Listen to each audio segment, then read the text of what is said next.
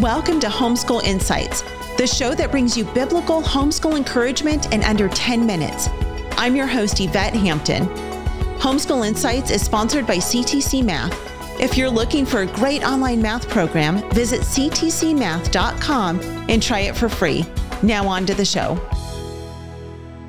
One of the areas that I've seen um, that can bring a lot of heartache and conflict and turmoil into marriages is when kids enter the picture. And yeah. kids are certainly a blessing from the Lord. Um, but that just brings a whole nother element of of marriage is trying to parent these kids. And no longer does it matter how you roll up the toothpaste tube. Now you're actually talking about the souls of your kids and about the behavior of your kids and how you're going to raise them together. So so let's talk with parents about this specific thing. You know, you've got a couple sitting in front of you in your counseling office and they're saying, you know, we love each other, but we just cannot figure out how to parent together and, and how to come to an agreement on how to do this. How do you counsel that couple? Well, first of all, I think we have to pull back and understand why this is such a big issue because, as you said, um, our hearts are knit uh, so tightly with our kids. We as parents, I, I remember when Marianne and I became parents for the first time, and we thought there's nothing really that matters much more to us than how our kids do, how, how yeah. they grow up, how they thrive. So, and I would also say, along with that passion to see them do well, there's a fear and an insecurity that we're going to mess this up and that we don't we don't know well enough what we're doing um, and I, I've just talked with so many parents who are saying, if you will just give me the recipe, give me the yeah. formula, if you'll tell me step by step by step, I don't care how hard it is. I will do whatever you tell me to do if you'll just guarantee me the outcome that if I do these things, my kids will be walking with the Lord and thriving and doing great uh, 20 years from now. I'll, I'll do whatever. I'll I'll die for that. And I, yeah. I, I applaud that. Here's the, here's the truth. There's no recipe. There's no formula. Your kids are not robots and you can't just program the code into them and have them act a certain way. They're going to make choices and decisions of their own. Uh, they're going to make choices and decisions that you're not going to agree with. Some of them are going to feel like they're ripping your heart out when they make choices that you go, that's a, a wrong choice or a bad decision. Um, and yet, this is why we're often in conflict with one another because we're so committed to wanting our kids to, to thrive and we're insecure. Do we really know how to do this? And we're fearful that we're not going to do it. And so we read a book and we go, okay, th- this is, we'll just do this book. And then uh, our spouse reads another book and we go, no, th- this book says do it this way. And we got a lot invested in this. Here's, here's what has helped us, I think, more than anything else. Uh, there was a study done, I think this was at the University of Minnesota many years ago, and the the people in the study came away saying every child is asking two questions as they grow up of their parents. Question number one is, "Do you love me?" Mm-hmm. And question number two is, "Can I do whatever I want?" And they said parenting is the combination of the answer to those two questions. Yeah. And we know the right answer to both questions yes, I love you desperately and I want you to know that and feel it and and and no, absolutely not. You can't do whatever you want. That's not you're not ready for I'm here to guide you through all of that.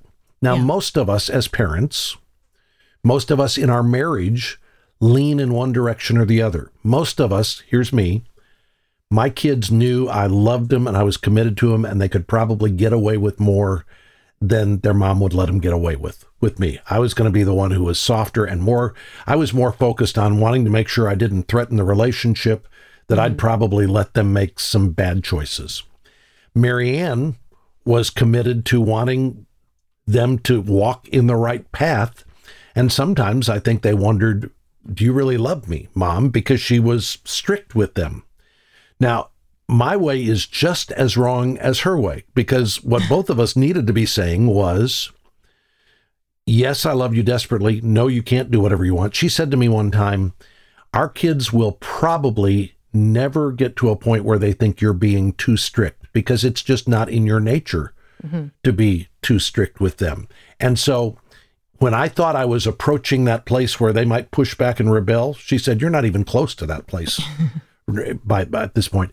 And yet I had to say to her, you probably need to overdo it with the kids in terms of verbal expression, touch, affection, how you demonstrate to them your love for them. Mm-hmm. We were a team on that, and we knew we're going to fill in each other's gaps, and we're going to again recognize that um, my way has some downside, your way has some downside. So let's let's aim for for together answering these kids' question. Mom and dad love you desperately, and mom and dad are committed to the fact that you can't do whatever you want. One of the keys to that, as you know, as a parent, is anytime a child would come to us and say, Can I do this?